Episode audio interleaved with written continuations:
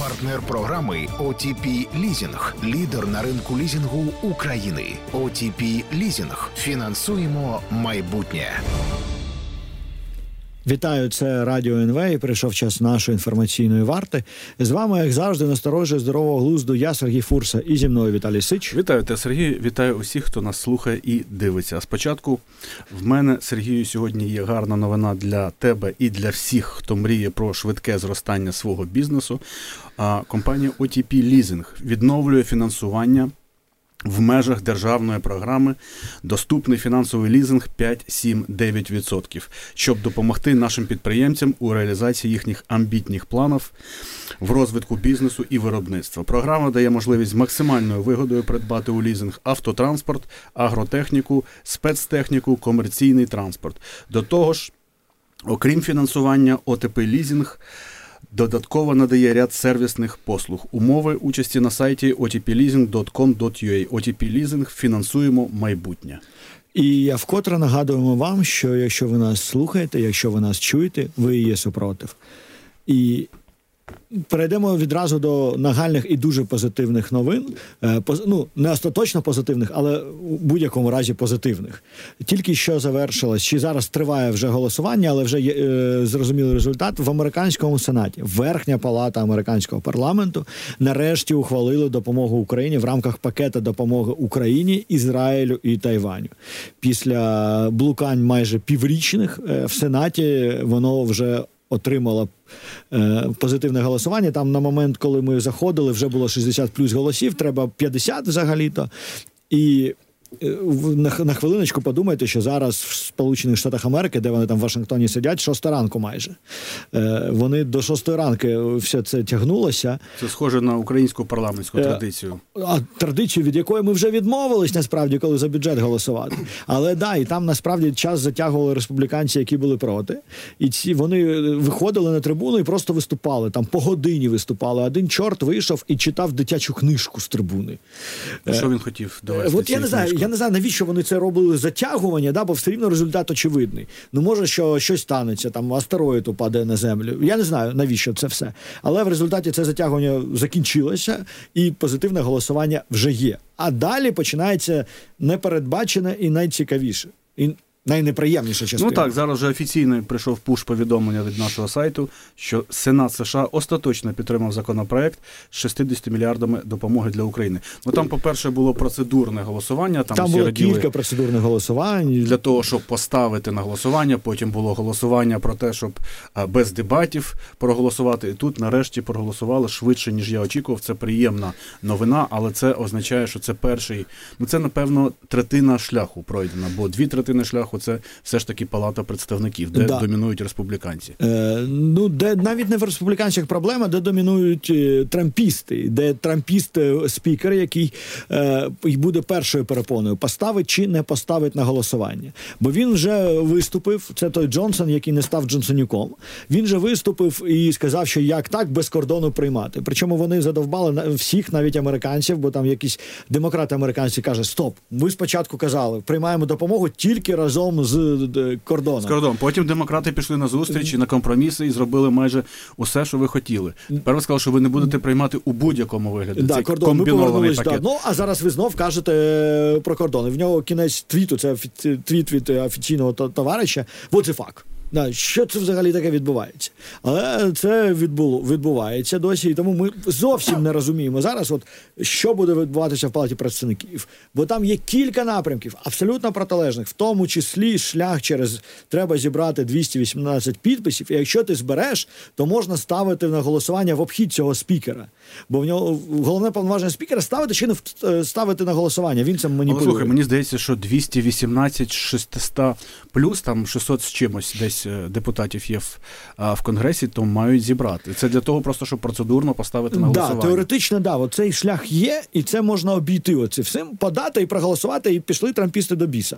Да, І там вистачить голосів. Я так розумію, що цей Майкл, мені здається, його звуть Джонсон. Він не просто республіканець, а він трампіст. Да, і він е, е, виконує рівно те, що каже Трамп. А Трамп сьогодні каже одне, а завтра каже інше. І в цьому також найбільша проблема. Бо це Трамп сказав розділити. Вони розділили. Зараз виступаючи Південній Кароліні. Там у них скоро буде праймеріс, а це рідний штат Нікі Хейлі, тому йому там взагалі зірвало катушку. Е, про нас, е, про НАТО і про Нікі Хейлі. Причому, що він, як на мене, вступив в таку лажу, коли він сказав, де там чоловік Нікі Хейлі, я не знаю, де він шариться, да, де він час є. А чоловік Нікі Хейлі військовий він зараз в Ємені на військовій операції. І закидувати військовому, ну, в Штатах це взагалі мовітон неймовірного. Але Трамп це зробив. І в тому числі він атакував і допомогу Україні, Ізраїлю і Тайваню. Причому атакував він в досить дивний він не виступив проти, е, а він сказав: давайте ми будемо. Це новий поворот був. Новий поворот, да, неочікуваний. Знову ж таки, тут бабах ще щось відбувається. Він сказав: так чому ми даємо просто гроші? Давайте дамо в кредит, принаймні на 100 років чи безстроковий кредит від 0%.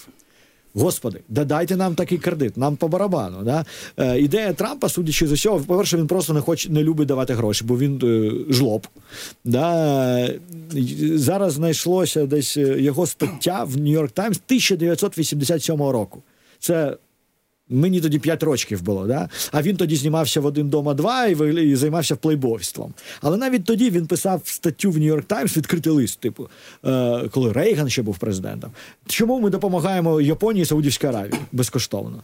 Тому в нього фішка нікому безкоштовно не допомагати. Це навіть не про Путіна і так далі. Він жлоб. Ну або його це ну і плюс мені здається, це дуже добре лягає в його електоральний наратив про те, що він піклується і дбає про американців, і він проти підтримки е, грошової, фінансової будь-яких країн за кордоном. А ми бачили цю історію, що він сказав е, колись, що якщо е, Росія. Нападе на якусь європейську країну, його запитали представники цієї великої європейської країни, чи будете ви нас, американці, але це було захищати? Фрек, це не це було, було не але і він сказав: слухайте, а ви не сплатили а, свої внески. Там кожна країна НАТО зобов'язується платити 2% ВВ, від ВВП не на оборону. От, от не платити, витрачати на оборону. Ну зрозуміло, я це маю на увазі. А витрачати, просто люди дуже часто витра... думають, що є якийсь бюджет НАТО витрачати на оборону. Але багато країн там витрачають 1,2%, 1,3%, в тому числі Німеччина. І Трамп відповів, що ні, я не лише не буду вас захищати, я буду провокувати. Тепер він каже: ну, це Росі... зараз це, почав тепер, казати. я буду провокувати провокувати Росію на те, щоб вона напала на країни, які не сплачують за своїми рахунками. Ну це взагалі тотальна нісенітниця і там вже викликало обурення і в Білому домі, і в Європі, і решта. Але а, яку країну він мав на увазі? Він мав на увазі, напевно, Німеччину, бо він каже, що Німеччина не доплатила 400 мільярдів доларів чи євро на свою оборону і тому має нести відповідальність. А я до чого кажу? Що мені здається, що це теж просто а, підпадає під його наратив, де він захищає американців усьому, ніби да, і весь час сперечається там а, з іншими іншими країнами, намагається перешкодити фінансування. І те саме, до речі, багато хто очікує, що він може розв'язати. Торгівельну війну з Китаєм, якщо він стане президентом, що він накладе там а, якісь мита по 25 чи 35 відсотків, і це буде дуже відчутно і для світової економіки. Теж е, до речі, про заохочення нападу цікавий можливий ефект від цього. Бо, перш за все, які країни е, можуть піддатися нападу з боку Росії, і фактично зараз Трамп погрожує, що він це дозволить зробити. Це країни Балтії, Польща і Фінляндія. І подивилися на ком'юніті, на громади е, в штатах, які якраз важливі для голосування, і виявили, виявилось, що в трьох з цих штатах Вісконсін, Мічиган і ще якісь, здається, Пенсильванія, але я можу помилятися. Шалені в кількості людей, які є виходцями з Фінляндії і Польщі. І Трамп зараз, коли провокує таким чином і підставляє ці країни, може зробити собі ведмежу послугу. Бо ми не знаємо наскільки вони ще пам'ятають зв'язок з зі своїми країнами і так далі. Але це точно не зіграє йому в плюс. Я думаю, що все ж таки пам'ятають, як українська діаспора в Канаді і в США завжди. А, майже завжди підтримує Україну і там робить якісь кроки для для підтримки України. Я думаю, те саме будуть робити поляки і фіни. Вони ж все ж таки там не 600 років, бо в Америці лише там 200 з чимось років. То я думаю, вони дуже добре пам'ятають і будуть а, такі ініціативи підтримувати. Е, Ні, ні, не підтримувати такі ініціативи. Давай так, які будуть е, не дуже раді, якщо е, президент США. Е, буде стримувати захист тих країн, але от стосовно його фрази про кредит, теоретично там один з вже сенатор чи конгресмен сказав, що така правка має з'явитися для України. Це ок насправді. По перше, кредит без терміну на 100 років чи будь-який це майже те саме, що відсутність кредиту, бо це віддавати через 100 років. Інфляція за цей час з'їсть майже всі ці гроші.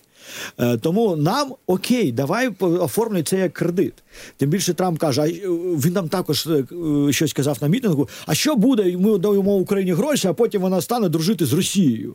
То що тоді? Ми ми в дурнях виходимо? Так от ми кажемо, Трамп, добре, запиши десь там в умовах кредиту, що якщо ми будемо дружити з Росією, то вимагай від нас повернути все і негайно. Ми будемо не проти, бо а ми не віримо, що ми будемо дружити з Росією. А якщо раптом це станеться, то треба, щоб будь-яка українська майбутня влада знала, що точно як Грузія, да, ми зараз бачимо історію з Грузією, коли у них влада стала проросійська, і це неприйнятно має бути для грузинів. І так само, як неприйнятно для українців, має бути, щоб у майбутньому будь-яка українська влада дружила. Тому з цією мовою Трампа ми якраз ок. І якщо це лише буде ціною проходження палати представників, то для нас це буде успіх. Питання, чи знову ж таки, що там буде відбуватися, бо зараз ми не можемо уявити. Але підтримувати ініціативи я мав на увазі, що з захисту своїх країн Фінляндії і країн Балтії зрозуміло, що їх нащадки будуть підтримувати ініціативи. Але дивися, констатуємо, що а, частина роботи зроблена у верхній палаті в сенаті. Підтримали цей законопроект, який нам конче потрібний, бо ми розуміємо, що в нас там величезний брак боєкомплекту, снарядів. Я бачу новини про те, що там є гаубиці, е, три сімки, але нема снарядів. Тобто Нема з них користі, бо неможливо а, стріляти. То нам конче потрібні снаряди і боєприпаси. І тепер справа йде у палату представників. Знаєш, що мені дає якийсь промінь надії? Це те, що десь тиждень тому ми з тобою згадували. Трамп казав, що треба розділити цей законопроект. Типу, він зрозумів, що а, комбінований законопроект зайшов у глухий кут. Йому дуже потрібно. Він сам завів його у глухий кут. І йому дуже потрібна а, історія. Ця наратив з мексиканським кордоном для того, щоб бити по обличчю обличчю Байдена під час виборів, і це виглядало так, що коли він запропонував розділити, що він все ж таки хоче, щоб допомога Україні була прийнята. Ну тепер він зрозуміло каже, що може бути це позика. Може, він просто хоче зберегти обличчя перед своїм електоратом, тому так кажемо. Але сподіваємось, що а, там ця історія буде ухвалена. Якщо ти кажеш 218 голосів достатньо, щоб поставити це на голосування, то в принципі мені здається, не лише там притомні республіканці, й демократи можуть назбирати стільки голосів, ну, щоб да, обійти там просто демократів вистачить. Але ми бачили, що там є група людей, яка, м'яко кажучи, прислуховується дуже до. Трампа, і він особисто телефонує, погрожує людям, погрожував депутатам не голосувати, не підтримувати законопроект комбінований, який включав в себе а, там. А, ці заходи з посилення оборони мексиканського кордону. Тому, якщо вони настільки прислуховуються, настільки залежні, то а а він змінив свою думку і готовий підтримувати допомогу Україні, то будемо сподіватися, що це а, голосування пройде і буде ефективним. Не знаєш, коли це може статися? Е, не, невідомо. Це просто тупо невідомо. Там ну найближчі кілька тижнів. Це як е, любить говорити Аресто, любив говорити Арестович 2-3 тижні. Зараз він, до речі, перейшов в батальйон Монако. Щось він на більше ніж 2-3 тижні поїхав з України. Да, ну він просто перейшов в батальйон Монако, де його бойовий досвід. Він же відома людина з бойовим досвідом. Там в батальйоні Монако воно знадобиться, буде вчити цих людей. Я побачив це відео. Він там в досить такому пафосному контексті. Але мені здавалося, що він декларував якісь політичні амбіції, перспективи. Але якщо ти так гуляєш по Монако, до того мені здається, він був в Америці. Там знайшли в нього якийсь будинок в Каліфорнії. Земельної ділянки. Це фейк да. виявився. Але в Америці він був. Там був десь Дубай, десь Монако. Мені здається, що якщо ти маєш навіть законні підстави на виїзд, і ти проводиш стільки часу на пляжах і там в шикарних місцях Європи під час війни, то твої перспективи не дуже високі. Е, ну він вирішив просто заробляти гроші насправді, е, причому заробляти на російськомовній аудиторії, і переважно яка відноситься до руського миру або просто росіяни, ці хороші руські. Він побачив, що знаєш, монетизувати це... да, монетизувати, цю, коли ти цю говориш щось аудиторії. в українському контексті, це обмежена кількість, бо українців менше фізично ніж російськомовних колишніх людей з радянського союзу. Ось так. І він зараз працює абсолютно на ту аудиторію, заробляє гроші там, монетизуючи свій YouTube, який він розігнав шалено під час е, перших місяців війни. Це йому допомагає. Плюс він же проводить всякі тренінги успішного успіха і всі ці речі. Е, ну просто займається традиційним для себе інфоциганством. І також на цьому заробляє гроші. Тому, напевно, політика е, з нього не вийшла, а й добрий інфоциганин він був завжди. От він буде так заробляти гроші і заробляє. Да? І буде нас ще дратувати дуже часто. Бо знову ж таки, коли він зараз орієнтується на ту аудиторію, треба розуміти, що він говорить для тієї аудиторії, щоб подобатись. Це ж те, що дуже часто наші глядачі не розуміють. Що якщо ти говориш правду, ти можеш не подобатись. А якщо ти говориш те, що хочуть почути, отут ти, ти набираєш багато переглядів. Ну, Це ще питання, хто що хоче почути, бо на там насправді в нас може бути одна аудиторія, а в Арестовича зовсім інша аудиторія. І якщо це така аудиторія латентно проросійська, да, як ти кажеш, бо відкрито проросійським зараз важко бути в Україні. Так не Україна його То аудиторія, Росія. Ти маєш на увазі в Росії навіть, Да. та? Ну то і тим більше. Але мені здається, що а, монетизація Ютуба в Росії відключена. Йому складно монетизувати е, цю ну, аудиторію. Їх д- тільки мільйон виїхало зараз. Плюс і так на по тих світу. можна, там десь в Казахстані чи да. не Тому знаю, я в думаю, що всі ці фейгіни і так далі вони заробляють гроші. Тому монетизація там як дивись, я думаю, що там не, не можна заробляти, якщо ти в Росії сидиш. Якщо на тих, хто в Росії, то не можна. А якщо ти в іншій країні, то там байдуже якою мовою ти говориш. Чи ти в Німеччині російськомовний, чи ти в Дубаях, то на цих, звісно, можна. Якщо в тебе, я не знаю скільки там мільйон чи більше. Фоловерів та там переплати нема в Ютубі, то це можуть бути досить а, непогані гроші а, на місяць. Да, ну і про американську допомогу активізувалися зараз і наші друзі, і наші вороги. Е, спочатку про друзів. Минулого тижня е, на вихідних, здається, навіть був Шольц у Білому домі. І зараз Німеччина такий драйвер допомоги Україні. Причому, знаєш, який шлях пройшли німці за два роки від касок, які вони надісла- надіслали свого часу. І я пам'ятаю це обурення в Україні, ну природні обурення, коли вони каски, до найбільшої країни з найбільшого рівня підтримки, і країни, яка приїжджає вже в Білий Дім і шпиняє там е, всіх, давайте допомагати. І плюс не е, цілком можливо, що Шольц міг запропонувати схему. Схему в доброму сенсі цього слова, а саме у Ти маєш на увазі нещодавний візит е, Шольца в Америку, де він знайшов майже свого двійника, робив селфі. Мені здається, Кунц його прізвище. Да, було. ну двійник само собою, але зустрічався він з Байденом.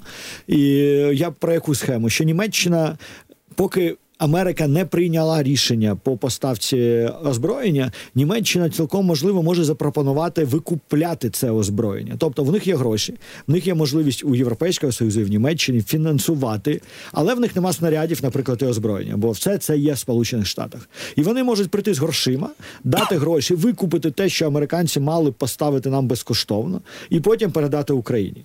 І як план Б, це якщо зараз в палаті представників там все. Е, Повністю помре, це також можливо, да?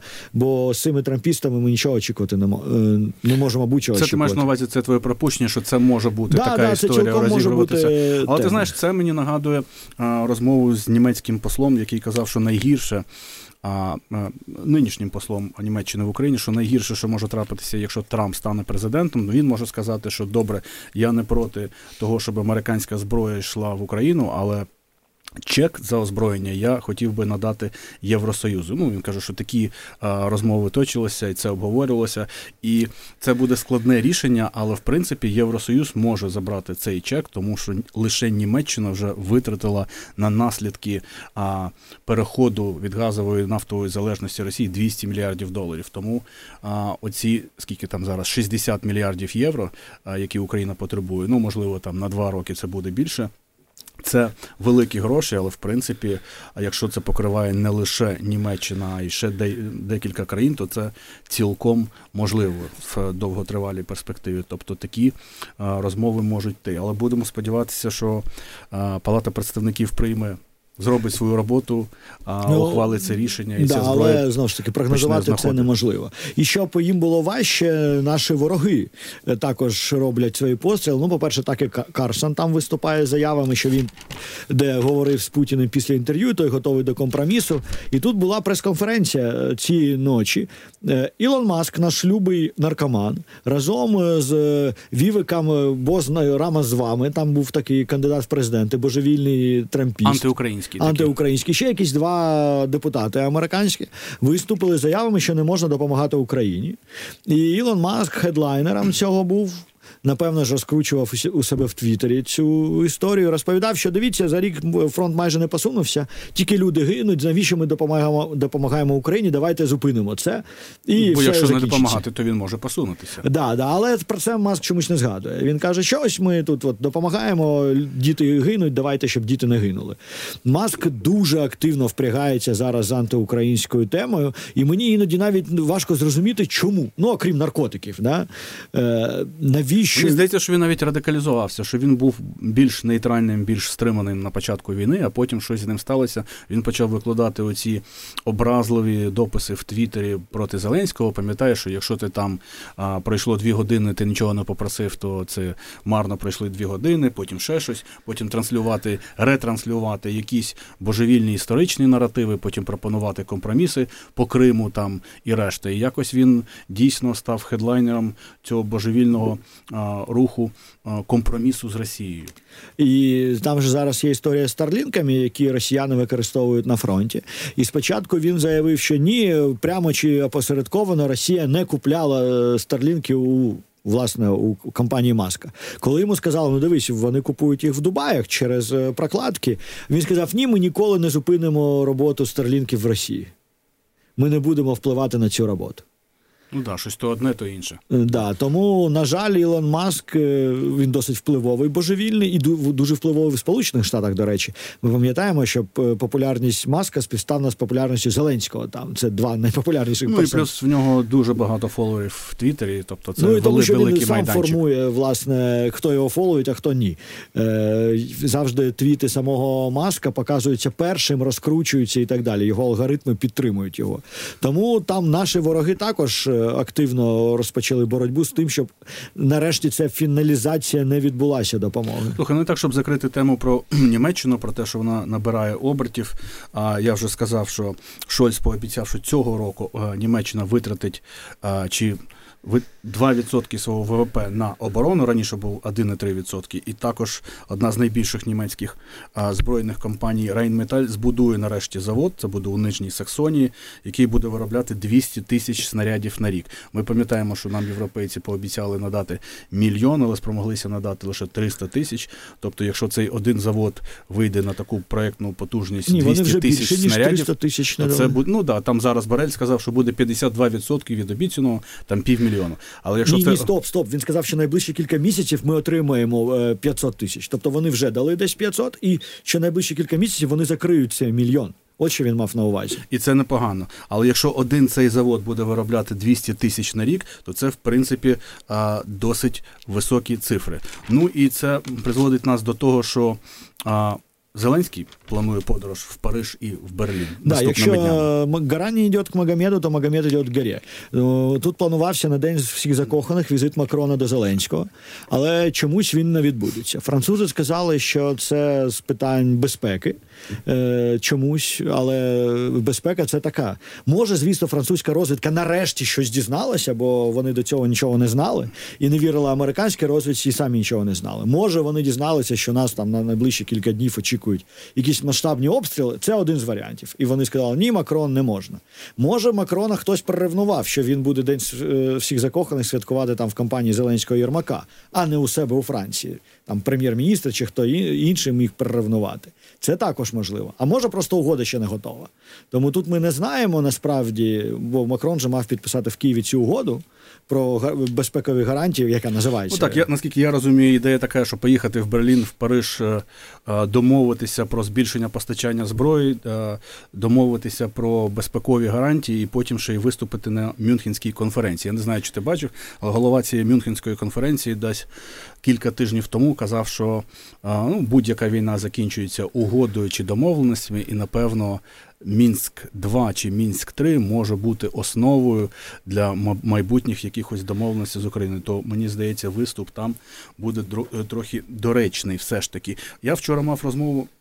Своїм знайомим журналістом Ліберасьон французьким, і а, було цікаво послухати, а, як виглядає французька політика всередині, зсередини, і він каже, що а, вони насправді вже втомилися від цієї війни. Вони не дуже розуміють природу цієї війни, наскільки вона е, інтенсивна, і вони б були не проти, якби все закінчилося якимось мінськом 3 Він Згадую цю фразу Макрона весь час, президента Франції, який каже, що а, ми не можемо дозволити Росії виграти війну. Він каже, що особисто а, ставив запитання Макрону, чому ви весь час кажете, що ми не можемо дозволити Росії виграти війну? Чому ви не кажете, що ми е, хотіли би, щоб Україна виграла війну? І він вважає, що Францію і Німеччину жахає думка про те, що Україна може виграти війну, бо вони не знають, що буде з Росією, і не знають, як виглядає, як ти кажеш, оця а, формула а, перемоги України. І а, вони насправді не розуміють, що тут якісь територіальні поступки вони неможливі, бо це війна не про територію, а це війна геноцидна. Щось на кшталт того, що було там у Другій світовій чи там не знаю, що там було з мачети хуту і туці, тому якісь територіальні поступки вони нічому тут не допоможуть. А, Тобто а, розуміння того, що це за війна, куди вона йде, як вона може закінчитися, він вважає там а, не дуже то й велике у Франції. Ну а я нагадую вам, що ви дивитесь про ефір програми Фурсич, і ми скоро до вас повернемось.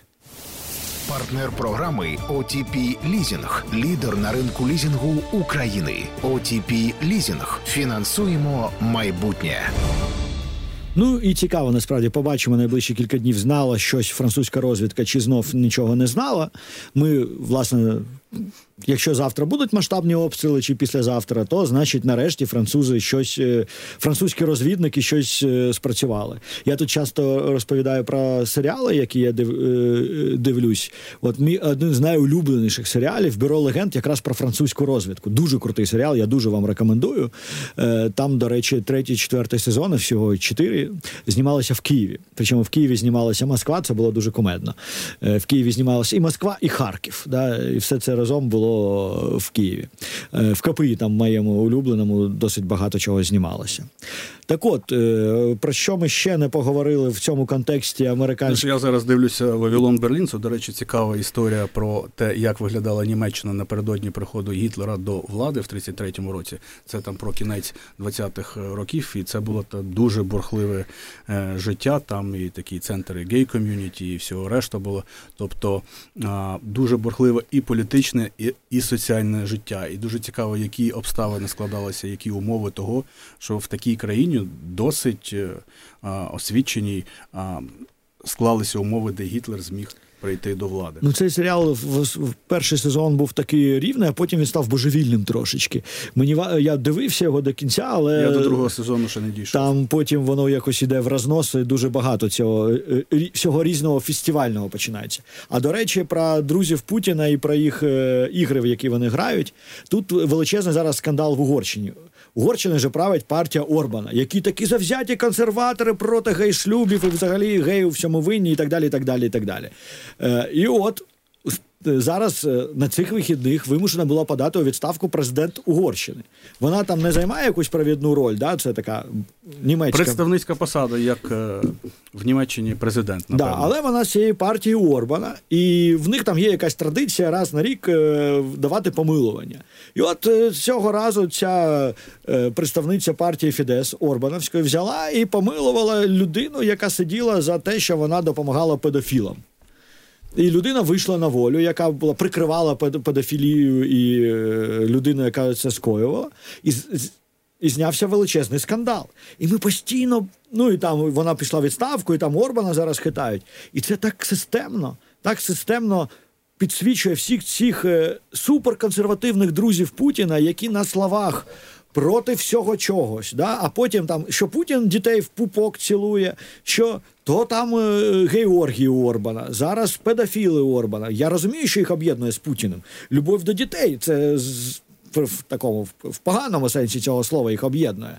Але оце таке лицемірство, яке насправді підсвічує, от, якщо людина виходить і розповідає вам, що хоче створити ні, хоче створити свою політичну кар'єру на всьому цьому консервативному е, середньовіччі, як в Росії зараз створюють цей.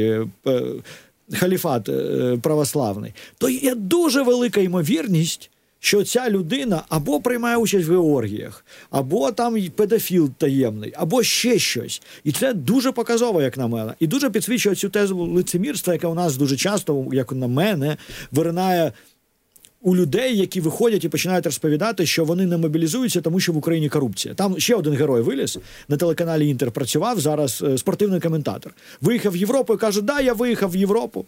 Да, і мені тут дуже важко. Не кажи, що мені е, важко. Але я вимушений був виїхати, бо я ж не можу воювати в Україні, бо там корупція.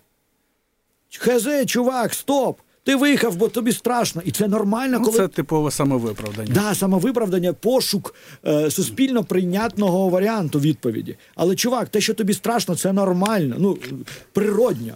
Те, що ти обираєш свою кар'єру і не хочеш мобілізуватися, це також природнє. Але, будь ласка, не займайся демотивацією і не розповідай, що ти тут е, не, не не, хочеш воювати, бо в Україні корупція. Бо до цього вона жити тобі в Україні не заважала чомусь і працювати на фірташа телеканалі. Да? Якось корупція не заважала.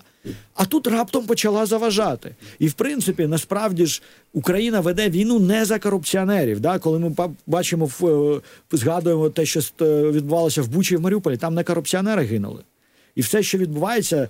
В тому числі мобілізація потрібна не Зеленському. Зеленський, якщо б можна було, взагалі про цю мобілізацію не згадував, бо це не популярно. Да? А не люблять політики робити непопулярні речі.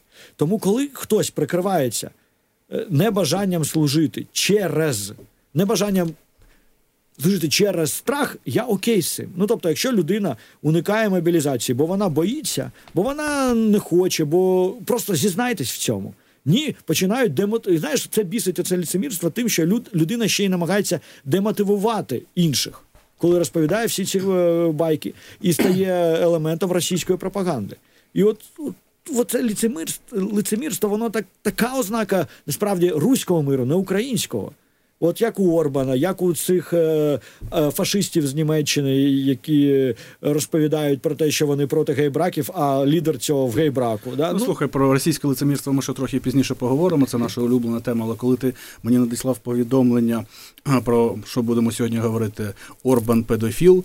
А я подумав, що я щось пропустив нас на сайті і в інформпросторі, що виявилося, що Орбан педофіл, а це лише поки що помилування президентом педофіла, але це теж теж цікава історія. І якщо це розхитає ситуацію, наш улюблений в дужках Орбан отримує удар по суспільній думці, це теж буде непогано. Слухай, ми згадували сьогодні інтерв'ю Карлсона Такера, яке він зробив е, з Путіном. Ну тут продовжується резонанс. Лише перший день подивилися його 70 мільйонів людей. Ну там це інтерв'ю назвати складно. Це така якась шизоїдальна розширена псевдоісторична довідка. Але обурила вона, окрім українців, зрозуміло, що найбільше поляків, коли Путін сказав, що вони самі спровокували Гітлера, бо не віддали йому Данцевський так званий коридор, це на півночі е, Польщі, і укладали договір з Німеччиною про співпрацю. Але це насправді був договір про співпрацю, а не не, не про колабораціонізм, а про намагання спроба мирного врегулювання, яке не спрацювало. А, І забуває при цьому, при цьому а, Путін завжди про пакт Молотова Риббентропа, де а, Радянський Союз і Німеччина розділили сфери впливу і а, поділили Як зараз і в цьому поділили Польщу. перший раз це визнав. Визнав. І ти знаєш, я навіть цього не знав, але в нас виходила така історична стаття, як радянські і а, війська і нацисти робили навіть спільні паради там з фотографіями, і це е, тривало кілька років. Але ти знаєш, який головний посил, коли Путін весь час доводить, це 52 хвилини. Ми порахували минулого разу. Що якщо одна країна чи її частина були колись. А частиною в якийсь момент історії іншої країни, то ця інша країна має право силою забрати а, чи окупувати цю країну.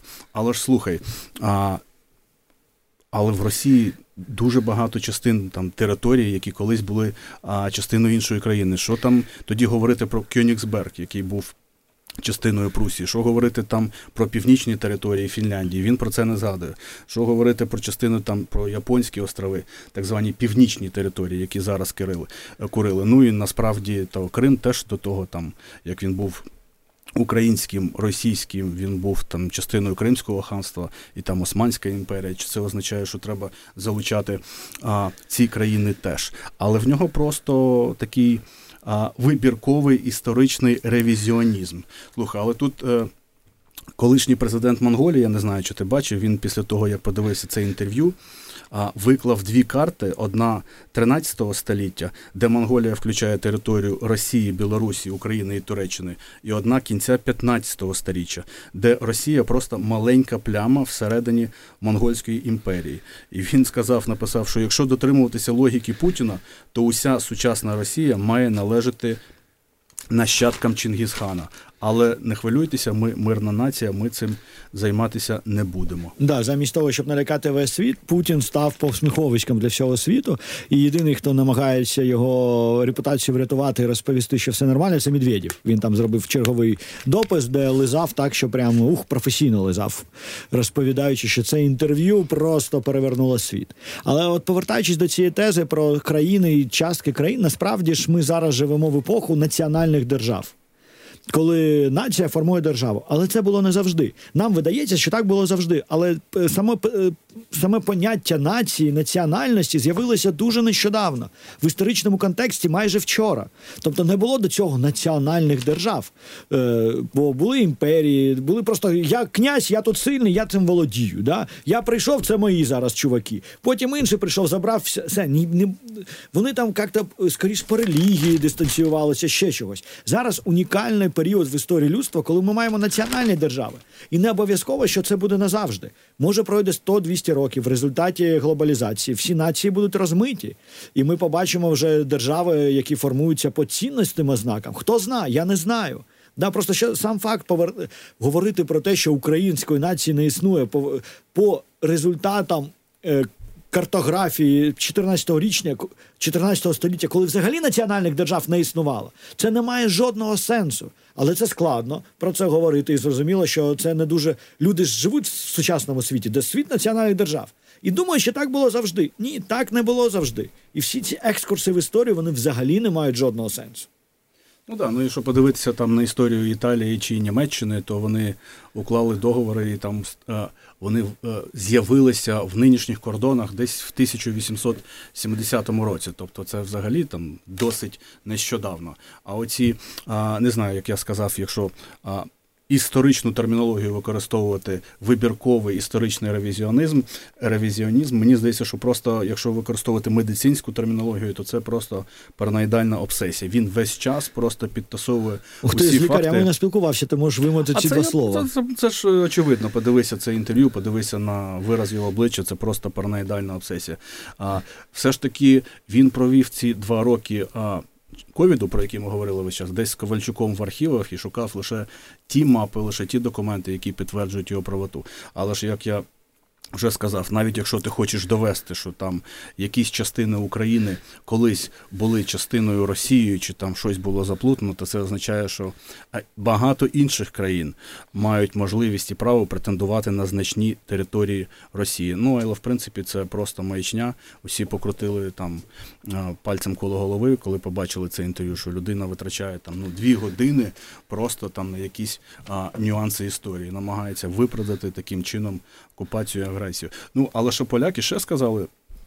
Офіційний їх МЗС, що ці наративи про те, що поляки а, співпрацювали з Гітлером, це просто історія для внутрішнього споживання а, в Росії. Що Путін тим таким чином намагається підтримати стереотип, що м, Польща це дводушна нація, яка завжди може там. А, співпрацювати з однією країною, і з їх ворогами і так далі. Що це просто такий вже старий наратив, який він намагається підтримувати. Ти знаєш, я ну і по... давай про наративи стосовно Польщі, бо на цих вихідних українське суспільство сколихнулося через е, чергову акцію польських фермерів. А саме вони спіймали там якусь фуру е, з українським зерном і розсипали його. І для українців, судячи з усього через травму голодомора, це була дуже сильна. Е, така візуалізація. Сильна візуалізація і сколихнула дуже дуже багатьох. Я, до речі, був здивований. Чому? А я тобі розкажу, чому я був здивований. Бо українці, на жаль, не розуміють, що що відбувається. Відбувається боротьба за субсидії, і це абсолютно стандартна історія для Європейського Союзу. От ми маємо знати, куди ми йдемо. В Європейському Союзі всі е, фермери і так далі вони живуть на субсидії дотації. Це соціалка, це не про економіку. І вони постійно за ці дотації борються. І причому борються вони дуже дуже радикально, бо за бабло ж. Ми зараз бачимо, як французькі фермери, у яких нема кордону з Україною, е, навоз там привозять і розкидають вулицями Парижа. Коли зараз е, польські фермери атакують українське зерно, нам здається, що це щось персональне до українців, але ні.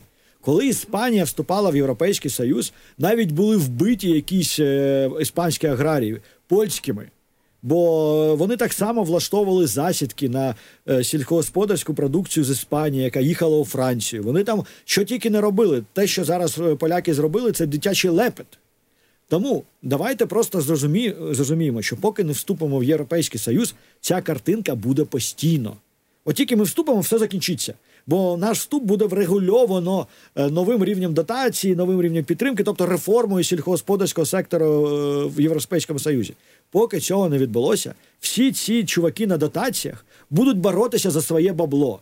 І використ... і бачити в нас а загрозу, в нашому зерні, в тому числі, і б використовувати цю історію для того, щоб отримати бабло від Брюсселя.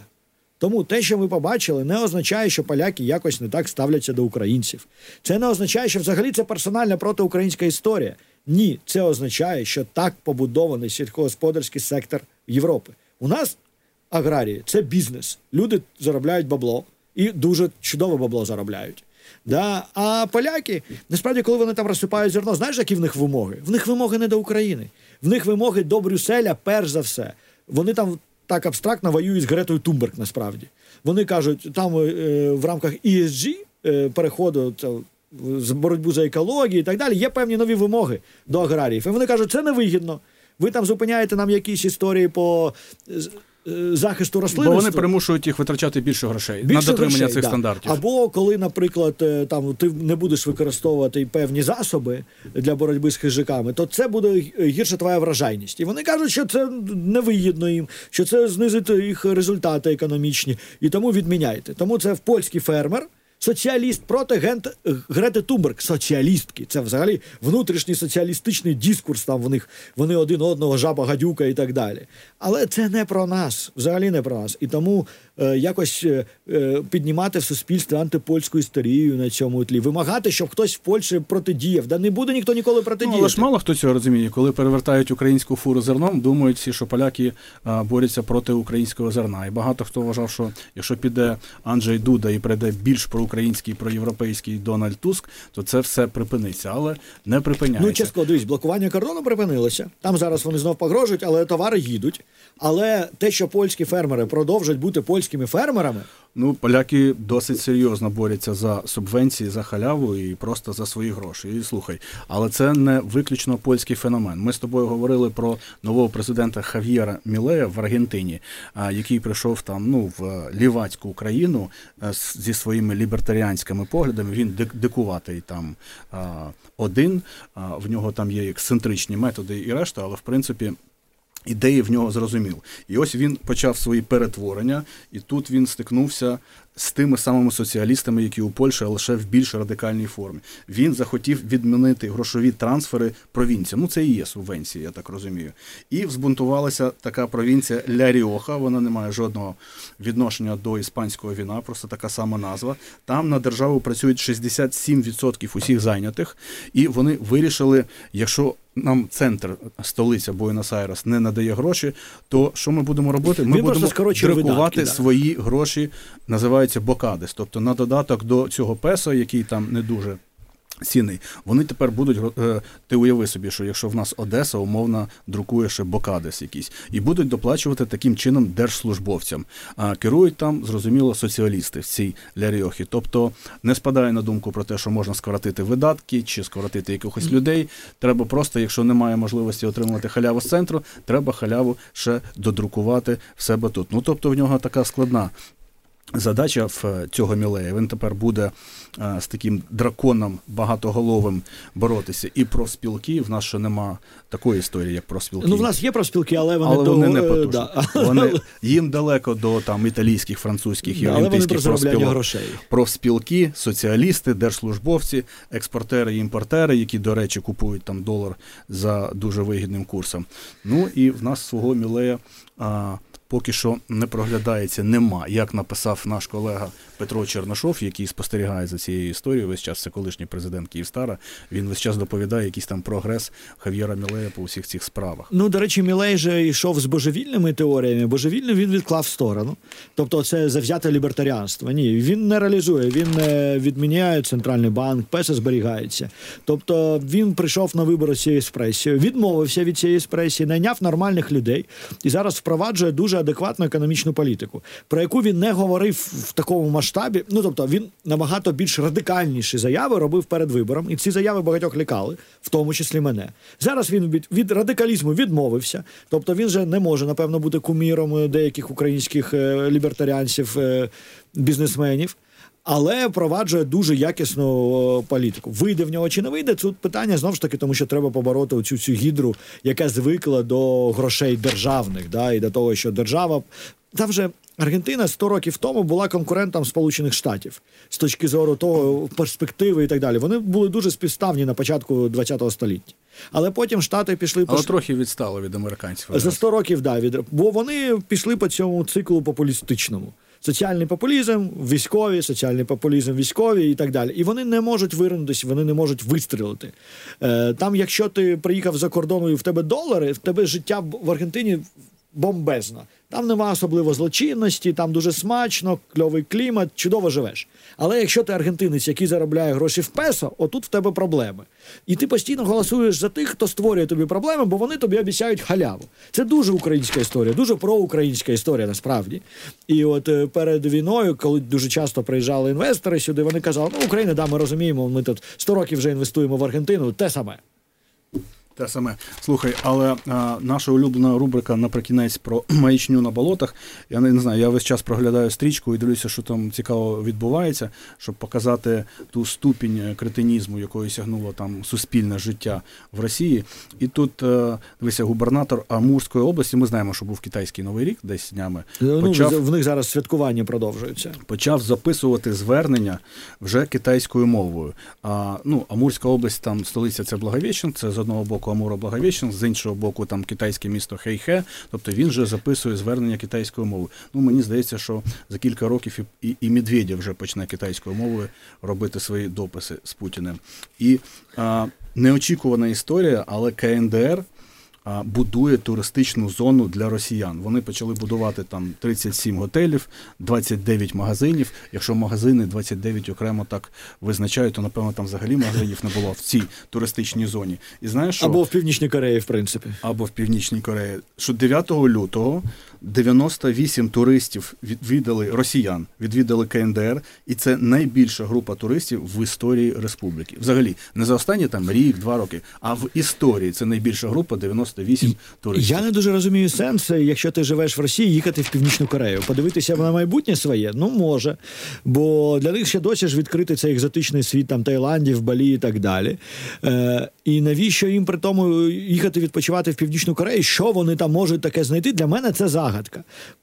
Ну і навіщо їхати в країну, де немає індустрії сервісу, якщо можна поїхати в умовний В'єтнам, де є там тепле море, де все є, чи в умовний Таїланд, а, і і організувати ці навіть організовувати їх не треба, там оператори самі зроблять.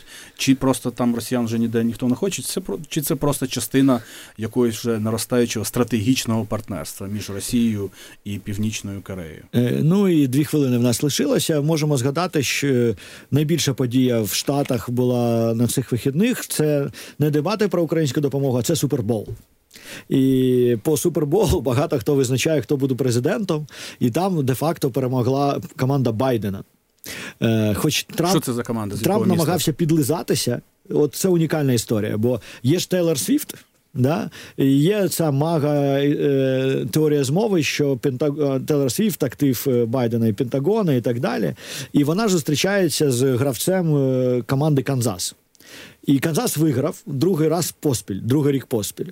І Власне, а це не та команда, де грає її бойфренд. Да, так я ж сказав, я ж про це сказав вже тільки що. Е, тому фактично виграла Тейлор Світ, виграв цей чорт е, і вигнала про, про Байденівська частина. Хоч я скажу, Трамп вони мочать Тейлор Свіфт, а з іншого боку, розуміючи вплив, оцей аномальний вплив Тейлор Свіфт, Трамп сказав: ну вона мені подобається, навіть її хлопець мені подобається, він там якийсь кльовий і так далі. Але от виграв Канзас, і багато хто на цьому тлі сказав, ну тепер. Байден переможе на президентських виборах, бо подивіться, Канзас же виграв, Тейлор Свіфт виграла, і це точно тоді відкриває можливість для Байдена для перемоги. Да. Ну і слухай, наостанок я ще подивився економічні новини. А, Тут виявилось, була ще одна країна, яка споживала російський газ в Європі. А це Австрія. Ну, не не дивую, але да. навіть австрійці вже оголосили, що вони напевно будуть розірвати, е, розірвуть контракт з Газпромом, бо зараз вони. Жахнулися, коли зрозуміло, що частка російського газу в імпорті склала 98% у грудні, і це, напевно, буде новою травмою для російського гіганта для Газпрому, який втратив за останні два роки війни дві третини свого експорту. Загалом то минулого року компанія прокачала мінімальний об'єм з 1985 року. Хто тоді був? Я не знаю, генсеком Брежнєв, напевно. Я да, з Брежнєв часів. Я не пам'ятаю. Ми, ми про це говорили. А при тому, що ціни зараз в Європі 300 доларів вони невисокі. А ціни для споживачів кінцевих, наприклад, е, в Німеччині вийшли на середній рівень, який був в 10-19 році. Тому навіть цей стрес для економіки вже відпав. Його просто фізично немає. І Газпром вже ніхто не чекає назад. Ну а нас не тобто, чекають. Оці страшилки, що а, захід весь замерзнув, вони не реалізувалися. Ти пам'ятаєш ці ролики? Да, навіть ціновий і... шок закінчився. Да. Але дякую тобі, Сергію, за розмову і дякую усім, хто нас слухав і дивився. Всім па-па. Спеціальний ефір на радіо НВ.